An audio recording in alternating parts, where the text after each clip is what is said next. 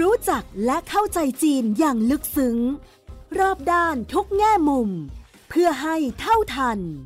ใน มองจีนมุมใหม่ โดย โสพิษวังวิวัฒนา พบแขกรับเชิญ กูรูผู้รอบรู้เรื่องจีน ดรภัยจิต วิบูลธนสาร รองประธานและเลขาธิการหอการค้าไทยในจีน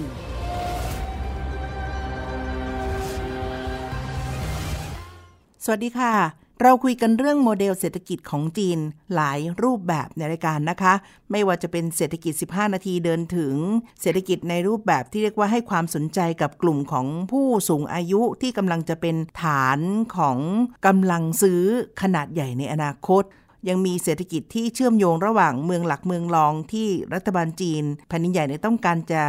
ขยายพัฒนาการเติบโต แต่วันนี้ขอมาที่อีกตัวหนึ่ง ซึ่งมูลค่าการค้าการขายเนี่ยมันซ่อนหลบอยู่แต่มันมีสเกลไซส์ที่ค่อนข้างใหญ่มาก นั่นก็คือเศรษฐกิจในยามกลางคืน หรือขอใช้แทนคำว่าเป็นราตรีโคโนมีก็แล้วกันนะคะคุณผู้ฟัง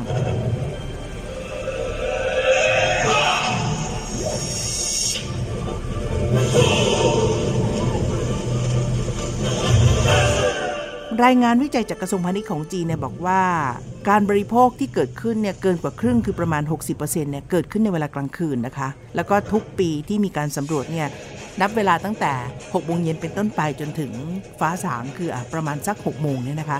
ขนาดของเศรษฐกิจเนี่ยมีมูลค่าสูงที่เดียวค่ะ ปี 63 นะถอยไป 3 ปีเนี่ยเกินกว่า 30 ล้านล้านหยวน แล้วก็ปีนี้คงต้องเติบโตเพิ่มมากขึ้นแน่อาจจะมีซบเซาในช่วงของโควิดนะคะ3ปี แต่นั่นก็เป็นโอกาสที่ทำเห็นว่ามันมีการขยายตัวในเรื่องนี้ จีนเล็งเห็นโอกาสสำหรับเศรษฐกิจในตอนกลางคืนนี้อย่างไร และมีแผนจะมุ่งเป้ายังไง รวมทั้งเรียนรู้ด้วยว่าไทยเองเนี่ยเราคึกคักก็ไม่แพ้กันค่ะ 24 ชั่วโมงทั้ง 7 วัน ทั้ง 30 วันต่อเดือนและ 365วันต่อปีเนี่ย เราไม่เคยว่างเว้นเลย แต่เรามองไม่เห็นมัน แล้วเราจะใช้เป็นโอกาสในการขยับและชูขึ้นมา เพื่อกระตุ้นเรื่องของภาคเศรษฐกิจในประเทศยังไงได้บ้าง วันนี้ ดรภัยจิตวิบูลย์ธนสาร รองประธานและเลขาธิการหอการค้า ไทยในจีนจะคุยกันนะคะ สวัสดีครับ สวัสดีคุณโสภิตและแฟนรายการครับ เกริ่นกันเรื่องต้นเราจะคุยใช้คำว่า ราตรีโคโนมีนะสำหรับจีน ดิฉันเพิ่งกลับมาจากกวางซีเนี่ยเห็นชัดๆเลยค่ะว่า ไปทั้งที่เมืองหนันหนิงไปดูเรื่องของอรถไฟฟ้าที่เขตอุตสาหกรรม พิเศษของกุ้ยกัง แล้วไปต่อกุ้ยหลินที่เรียกว่าเป็นเมืองท่องเที่ยว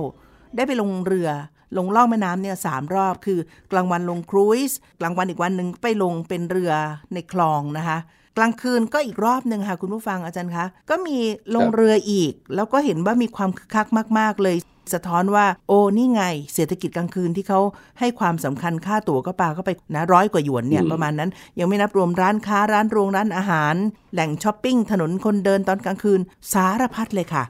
เลยชวนอาจารย์มาคุยว่า ตอนนี้ขนาดของเศรษฐกิจตอนกลางคืนของจีน ราตรีโคโนมีเนี่ยมันใหญ่แบบไหนและมันโตแบบไหนในหัวเมืองต่างๆ ที่สำคัญโดยเฉพาะเมืองใหญ่เมืองรองค่ะอันนี้ก็เป็นเรื่องที่น่าสนใจนะคุณโสภิตมาชวนคุยเรื่องนี้เนี่ยผมคิดว่าจะได้รับประโยชน์มากเลย คือเรามองภาพเศรษฐกิจสมัยก่อน เราก็นึกแต่แต่ช่วงเวลากลางวันนะว่าเราจะทำอะไรได้บ้างค่ะแต่จีนเนี่ยเขาพยายามใช้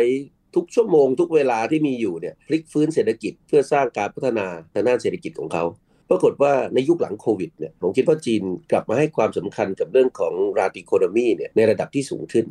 อันนี้อาจจะมีหลายเหตุผล เพราะว่าก่อนหน้านั้นมันมันชะลอไป พอถึงเวลาปุ๊บโอ้โหเขาก็ผลักดันอย่างแท้จริง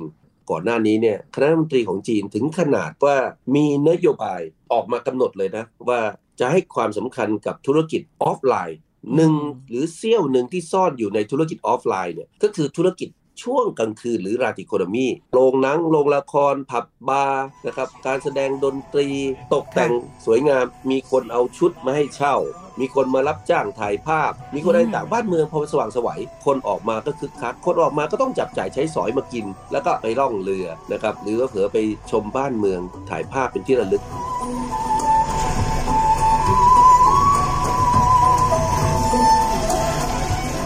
คนต่างบ้านต่างเมืองมาก็เกิดความประทับใจนะครับอยากกลับไปอีกนะเรื่องพวกนี้มันเป็นเรื่องที่ถูกร้อยเรียงนะเอาไว้เป็นอย่างดีค่ะผ่านมา 10 เดือนนะผมพยายามไปเจาะเรื่องข้อมูลมาให้นะครับเมื่อกี้คุณสมพิษบอกตัวเลขประมาณสัก30 ล้านล้านหยวนนะนี่เขาปีเก่าแล้วนี้ใช่ไหมเข้าไปเนี่ยแค่ 10 เดือนนะทะลุ 40 ล้านล้านหยวนไปละอ่า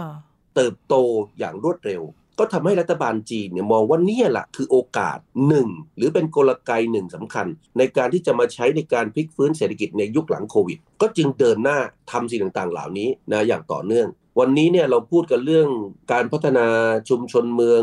200กว่าหัวเมืองนะที่ให้ความสำคัญกับราติโคโนมีต รงนี้เนี่ยมันก็เป็นส่วนที่เชื่อมโยง เพราะว่าเวลาพฤติกรรมคนอยู่ในเมืองเนี่ยไฟฟ้าแสงสว่างความปลอดภัย การเดินทางสะดวก คนก็บอกว่าแต่เดิมเราประเภทสองสามทุ่มเราก็ต้องเข้าบ้านแล้วใช่ไหม แต่ที่เมืองจีนน่ะสี่ห้าทุ่มนะยังถือเป็นเรื่องปกติ แล้วผมเชื่อว่าที่คุณโสวิทไปล่องเรือเนี่ยนะส่วนใหญ่เราก็จะเห็นนะสี่ทุ่มเมื่อถึงจะปิดไฟ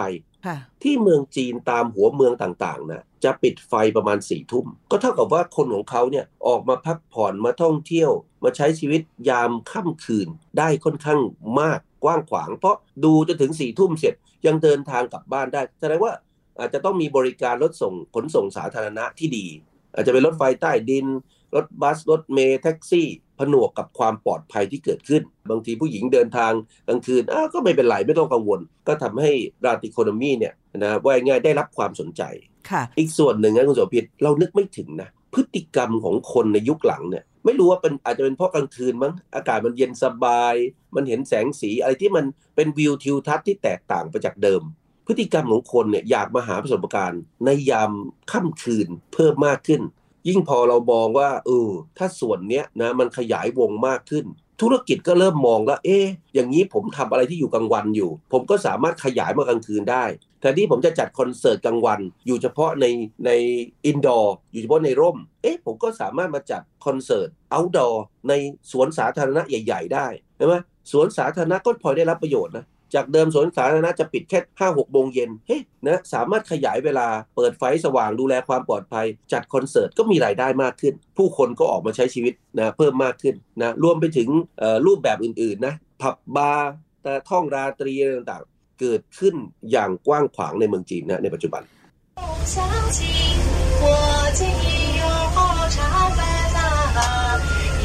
ถ้าเรามองดูพฤติกรรมจะเป็นแบบนี้ไหมคะอาจารย์ คือคนจีนหรือคนทั้งโลกนะ ก็จะมีการใช้ชีวิตกลางวันนะคือเวลางาน แต่พอตอนเย็นเลิกงานแล้วเหมือนกำลังจะเริ่มเป็นชีวิตส่วนตัว แต่มันขยายช่วงเวลาของการมีชีวิตส่วนตัวในตอนกลางคืนเนี่ยไปไกลกว่าพื้นที่อยู่ในบ้าน ตัวอย่างกิจกรรมสำหรับเศรษฐกิจกลางคืน หรือราตรีโคโนมีในเมืองจีนเนี่ยมันก็ไม่เหมือนกับชาติอื่น ถ้าเราบอกว่าเป็นกิจกรรมกลางคืนคนจะมองไปแค่ร้านอาหารผับ ร้านขายเครื่องดื่มแอลกอฮอล์หรืออื่นใดใช่ไหมคะแต่มันก็จะมีธุรกิจที่ขยายให้โตไปในตอนกลางคืนตามไปด้วย เช่น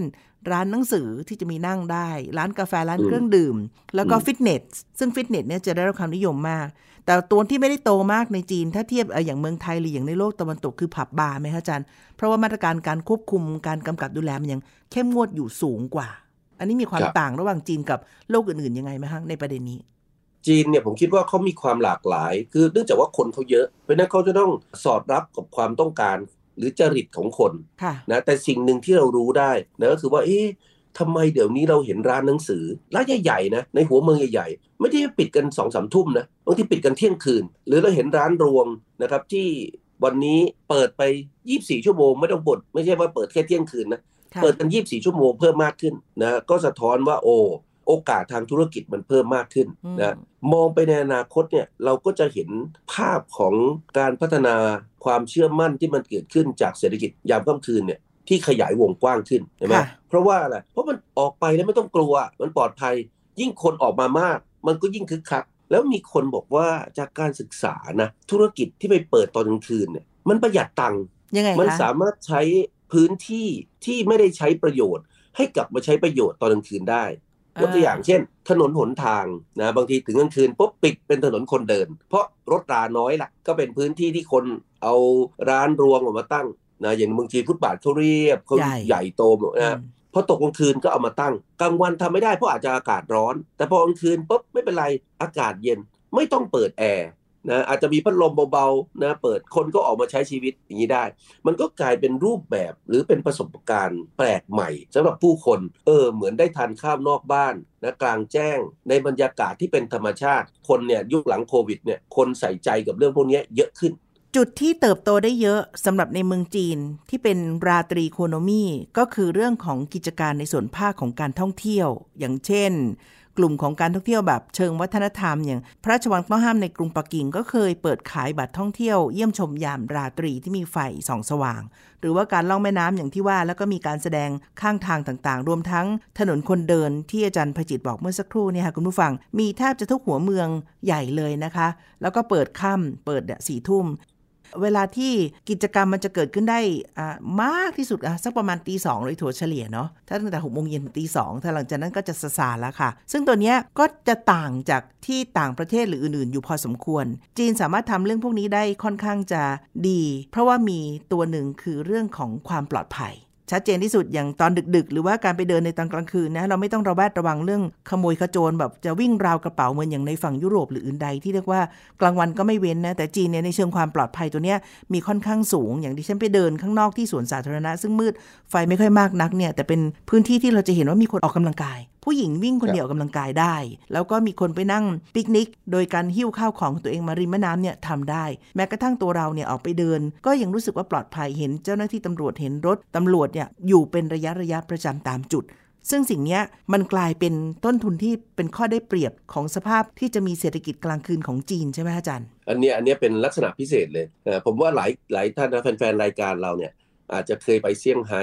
นะพอไปเสร็จก็แน่นอนหนึ่งในโปรแกรมที่ทุกคนพลาดไม่ได้คือการล่องเรือที่แม่น้ำหวงผู่ เพื่อชื่นชมนะต้องบอกว่าตึกรามที่สวยงามทั้งแบบร้อยปีก่อนนะแต่ด้านตรงไว่ทานตรงหาดเจ้าพ่อเซี่ยงไฮ้หรือแม้กระทั่งของโลกอนาคตที่มีตึก Shanghai Tower ที่ว่าสูงที่สุดของจีนยังฝั่งผู่ตงนะก็เป็นตัวอย่างหนึ่งในอดีต แต่อย่างที่ผมบอกอะเดี๋ยวนี้จีนมี 200 กว่าเมืองที่เดินหน้าทำผมก็เพิ่งกลับมาจากอู่ฮั่นเนี่ย เราชอบมากเลย ตอนนั่งรถข้ามสะพาน เราเราชอบเรียกสะพานมันจะมีหลายสะพานนะหนึ่งในสะพานนั้นเนี่ยเราคล้ายๆเราเรียกชอบเรียกเปรียบเปรยว่าเป็นสะพาน Golden Gate นะคล้ายๆที่เราเห็นที่ที่ซานฟรานซิสโกอะไรอย่างนี้นะปรากฏว่าเวลาข้ามสะพานนี้เนี่ยนะมันข้ามแม่น้ำยางซีเกียงไงมันยาว 3 กิโลกว่าเฉพาะแม่น้ำอะสิ่งที่เราเห็นมองไกลออกไปคือว่าตึกที่อยู่ตึกริมริมแม่น้ำทั้งหลายเนี่ย เขาตกแต่งสวยงามมาก แล้วเขาร้อยเรียงตึกต่างๆ เหล่านี้ด้วยแสงสีเสียงเป็นเรื่องเดียวกัน เช่น ช่วงหนึ่งอาจจะเป็นเรื่องท้องฟ้า ช่วงหนึ่งเป็นรูปตัวมังกรที่เลื้อยผ่านไปอะไรเงี้ยนะ โอ้ เราดูแล้วมันสวยสดงดงามกับกลายเป็นว่าแหมเราอยากวนรถนะ กลับไปดู กลับไปดูอีกนะครับอันนี้ก็เป็นภาพสะท้อนว่าเนี่ยแหละคือการให้ความสำคัญ การตระหนักถึงความสำคัญของเศรษฐกิจที่เราเรียกว่ายามค่ำคืนหรือลาติโคโนมีของจีน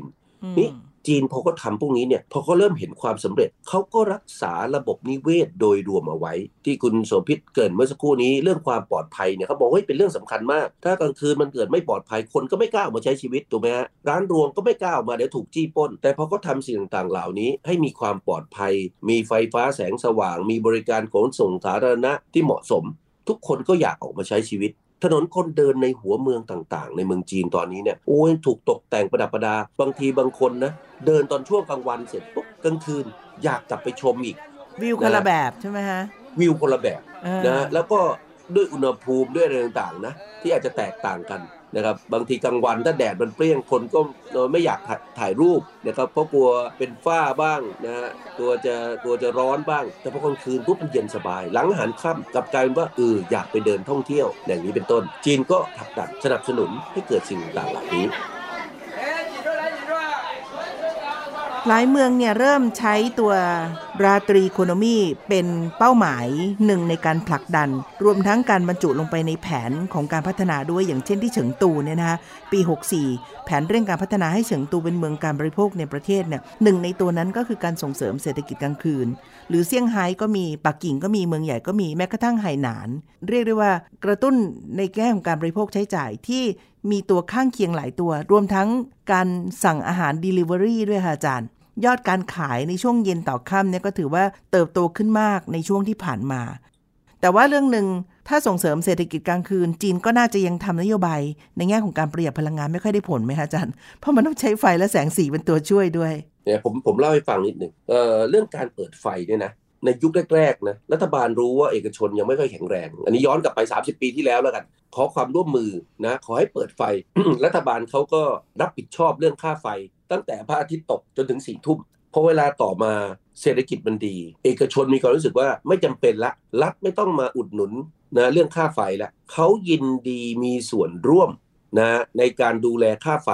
ตามนโยบายรัฐบาล อันนี้ก็เป็นสิ่งวิธีคิดวิธีทำงานที่อาจจะว่าน่าสนใจนะครับแล้วบ้านเราอาจจะต้องมาคิด เพราะว่าการทำให้บ้านเมืองมันสว่างสวัยมันดูสวยงาม ด้านหนึ่งเศรษฐกิจในส่วนอื่น ได้รับประโยชน์ เช่น ด้านการท่องเที่ยวที่เราคุยกันไปค่ะยังรวมถึงธุรกิจรายย่อย อีกเยอะแยะไปหมดก่อให้เกิดการจ้างงาน คนเหล่านั้นก็อาจจะกลายเป็นลูกค้าของธุรกิจที่อยู่ในแนวพื้นที่เหล่านั้น บางรายเขาหัวใสครับเขาต่อยอดด้วยการใช้ตึกต่างๆ ของเขาเนี่ยแหละเป็นจังหวะโอกาสในการโฆษณาประชาสัมพันธ์สร้างภาพลักษณ์อืมนะขององค์กรผ่านช่วงเวลากลางคืน เพราะว่าคนก็จะมาล่องเรือมาเดินมาถ่ายภาพในปริมาณที่สูงขึ้นมาก อีกส่วนหนึ่งที่น่าสนใจคุณโสภิตแตะประเด็นเรื่องไหหนาน ตอนนี้เนี่ยเมืองจีนเนี่ยอันนี้ก็จะทอนภาพเลยว่าค่ายความสำคัญกับเรื่องของ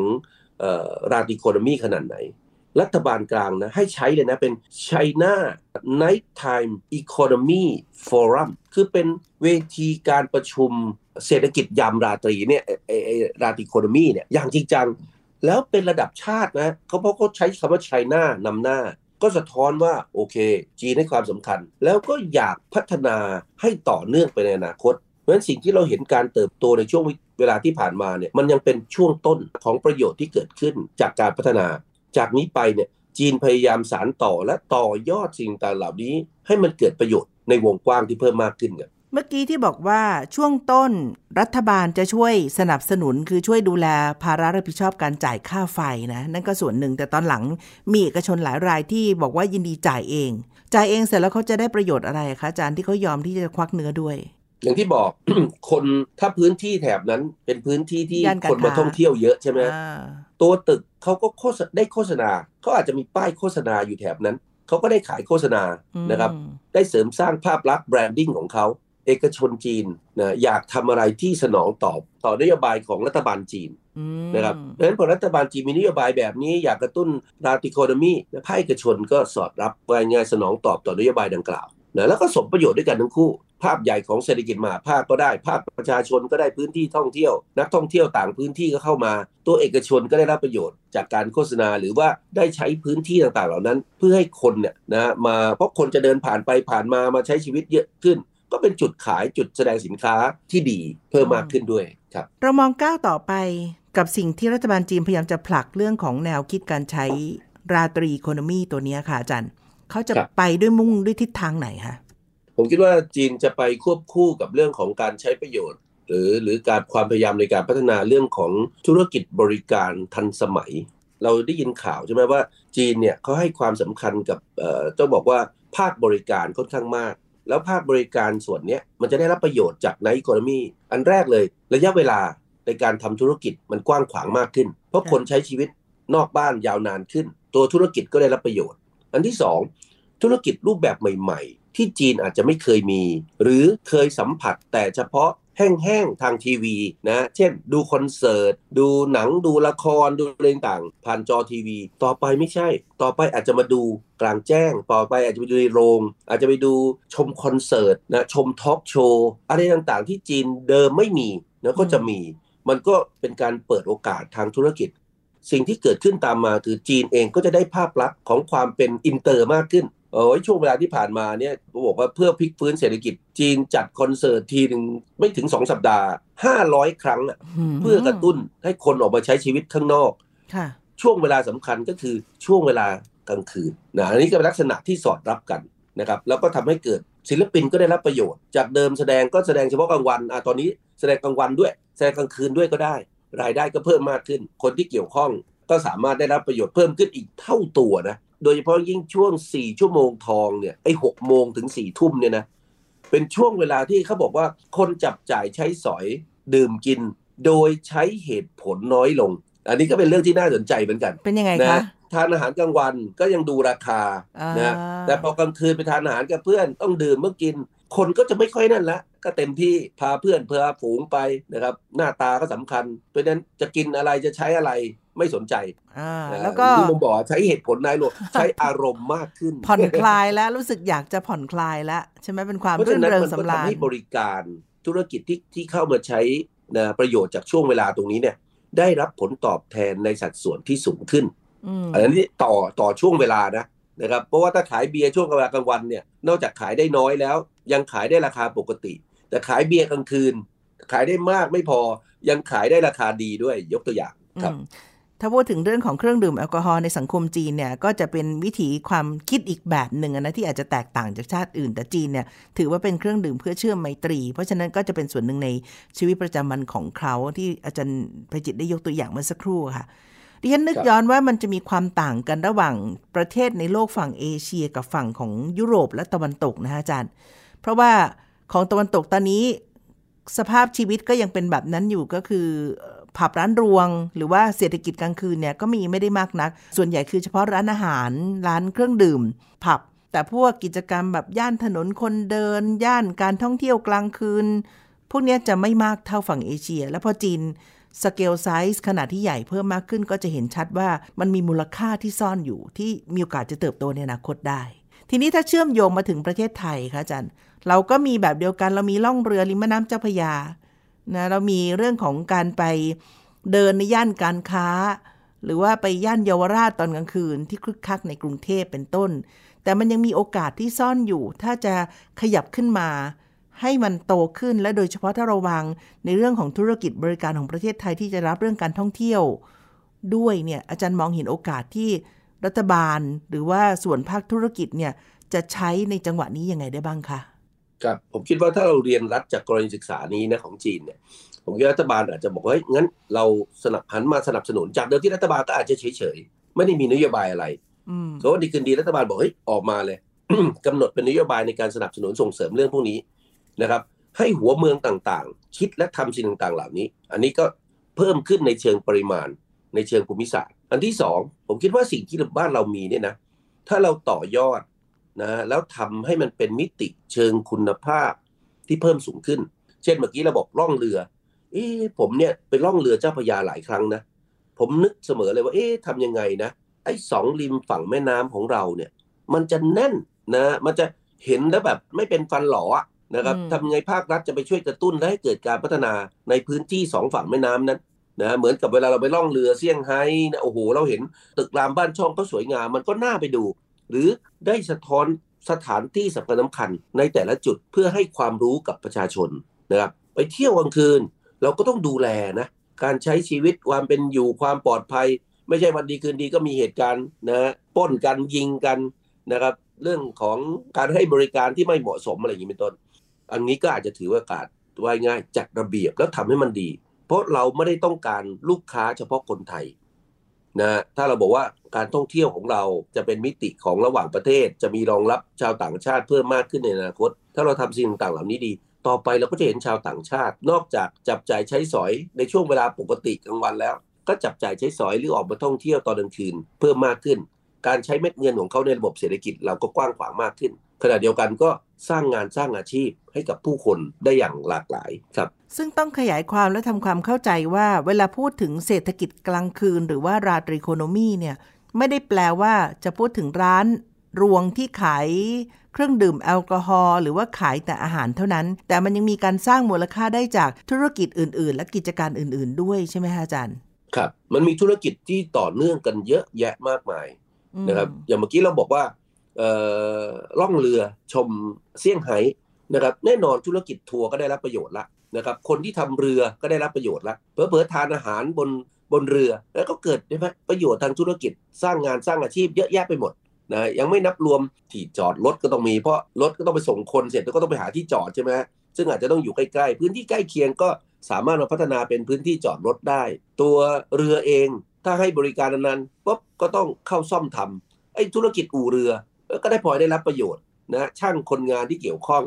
นะครับหรือแม้กระทั่งการพัฒนาช่างฝีมือต่าง ๆ เหล่านี้ ก็เกิดโอ้เกิดกว้างขวางมากนะครับคิดง่ายๆ ถ้าผลตอบแทนด้านเศรษฐกิจของช่วงเวลากลางคืน มันมากกว่าช่วงเวลากลางวัน โอกาสทางเศรษฐกิจของเราก็จะขยายตัวเพิ่มมากขึ้นกว่าเท่าตัวนะคิดง่าย ๆ อย่างนี้แล้วกันครับนอกเหนือจากการท่องเที่ยวตรงส่วนนั้น ก็สามารถจะเพิ่มขยายสร้างเป็นพื้นที่ถนนคนเดิน ย่านแหล่งช้อปปิ้งได้ แล้วก็ ในตัวหนึ่งที่ดิฉันคิดว่ามีความน่าสนใจก็คือว่ากลุ่มของแหล่งความรู้อื่น ๆ อย่างเช่น พิพิธภัณฑ์ หรือว่าสถานที่ท่องเที่ยวในเชิงวัดวาอาราม ถ้าเกิดว่าจัดแต่งดีๆ มันก็เปิดเป็นการท่องเที่ยวในตอนกลางคืน วัดเนี่ยจะไม่เหมาะเนาะแต่ว่าในโซนของเรียกว่าแหล่งประวัติศาสตร์ละกัน แหล่งประวัติศาสตร์นะคะพิพิธภัณฑ์ หรือว่าสถานที่ที่สวยงาม มีเรื่องของการตกแต่งและการจัดเป็นการท่องเที่ยวเข้าไปเหมือนอย่างของจีนมีพระราชวังต้องห้ามแบบเนี้ยมันก็จะเป็นโอกาสที่ น่าสนใจไม่น้อยเลย แล้วก็สามารถจะกระตุ้นการเติบโตทางเศรษฐกิจได้ครับคุณโสภิตแต่เรื่องนี้น่าสนใจนะเรามีสถานที่ท่องเที่ยวทางประวัติศาสตร์หลายแห่ง ผมเนี่ยแปลกใจมากนะบางทีเพื่อนมาจากต่างประเทศ เราอยากจะพาเขาไปดูก็บอกโอ้ไม่มีแสงสีเสียงเนี่ยนะมีเฉพาะช่วงเทศกาลไม่กี่วันเราก็นั่งนึกเอ๊ะทำไมเขาไม่จัดให้มันมากวันมากขึ้น ถ้าแสงสีเสียงดีเฮ้ยมันต้องมีการแสดงทางวัฒนธรรม นะอุตสาหกรรมที่เกี่ยวข้องธุรกิจที่เกี่ยวข้องโทษนะวิทยาลัยการแสดงก็ได้รับประโยชน์ ก็ผลิตบุคลากรเข้ามานะเพื่อสนองตอบต่อสิ่งต่างเหล่านี้แสงสีเสียงของเราก็สามารถยกระดับว่ายง่ายขึ้นสู่เวระดับภูมิภาค ระดับโลกได้เดี๋ยวนี้จีนเนี่ยโอ้โหทำไอ้พวกกิจกรรมการแสดงแบบนี้นะเต็มไปหมดเลยบางทีเราไปบางเมืองเนี่ยเขาไม่ได้ใช้แค่ภูเขาลูกเดียวนะเขาใช้หน้าผายาวเหยียดคือเห็นแบบเหมือนกับยกมาทั้งกองทัพอะ นะดูจากฝั่งแม่น้ำฝั่งหนึ่งเนี่ย เห็นหน้าผา ผมว่าอย่างน้อยก็ต้องมีสี่ห้ากิโลอะที่เขาเอามาใช้ในการจัดแสดงนะครับ หรือแม้กระทั่งการแสดงกายกรรม ตอนช่วงที่มันอยู่ในอินดอร์จัดกลางคืนคนก็ชอบไปดูนะครับการแสดงดีๆ เดี๋ยวนี้เต็มไปหมดนะในในเมืองจีนค่ะ แล้วก็ธุรกิจใหม่ที่กำลังคึกคักมากขึ้น ได้รับความนิยมเพิ่มมากขึ้น โดยเฉพาะหัวเมืองใหญ่อีกอันหนึ่งนะคะคุณผู้ฟัง คือ กิจกรรมแบบเป็นร้านเล็ก ๆ แล้วเปิดมีทอล์กโชว์ค่ะ อาจารย์พจิตได้เคยลองไปฟังไหมคะศิลปินหน้าใหม่ พื้นที่สำหรับการมาแสดงเดี่ยวทอล์กโชว์ไมโครโฟน แล้วก็การละเล่นในเชิงแบบนี้ค่ะ ต้นทุนน้อยแล้วก็คนนิยมแล้วก็มีรอบที่มีความถี่เพิ่มมากขึ้นเนี่ยกำลังเป็นหนึ่งในตัวธุรกิจที่น่าสนใจ แล้วก็เติบโตมากขึ้นในจีนตอนนี้ค่ะ จีนตอนหลังเนี่ยมีคน โดยพื้นฐานก็มีคนพูดเก่งๆอยู่แล้วนะนะครับแล้วยิ่งคนเขาเยอะเนี่ยเดี๋ยวนี้ลักษณะทอล์กโชว์เนี่ยก็เริ่มได้รับความนิยมนะตามผับตามบาร์ตามพื้นที่ต่างๆนะอันนี้ก็ก็เป็นการสร้างอะไรนะโอกาสทางธุรกิจใหม่ๆนะสร้างวิถีชีวิตตอบสนองต่อความต้องการหรือสร้างสมการให้กับผู้คนของเขานะอย่างสร้างสรรค์ครับ นี่เป็นเรื่องที่เราคุยกันค่ะ มันมีสิ่งที่ซ่อนอยู่นะคะ ยังมีโอกาสอยู่สำหรับเศรษฐกิจในตอนกลางคืน หรือเราใช้คำว่า ราตรีโคโนมีที่เราเรียนรู้ได้จากสิ่งที่จีนกำลังทำในหลายพื้นที่ แล้วไทยเราเองก็ทำอยู่เช่นเดียวกันค่ะ แต่ว่ายังไม่ได้กว้างขวางมากพอ แล้วก็ต้องย้ำว่ามันไปไกลกว่าแค่เรื่องของการเปิดร้าน ขายเครื่องดื่มแอลกอฮอล์หรือร้านอาหารเท่านั้น แต่มันมีเรื่องของโอกาสที่เราจะขยายการรับรู้ในเชิงการท่องเที่ยว แล้วก็เชิงศิลปะวัฒนธรรมประวัติศาสตร์ที่น่าสนใจได้ นี่เป็นเรื่องที่เราคุยกันวันนี้นะคะ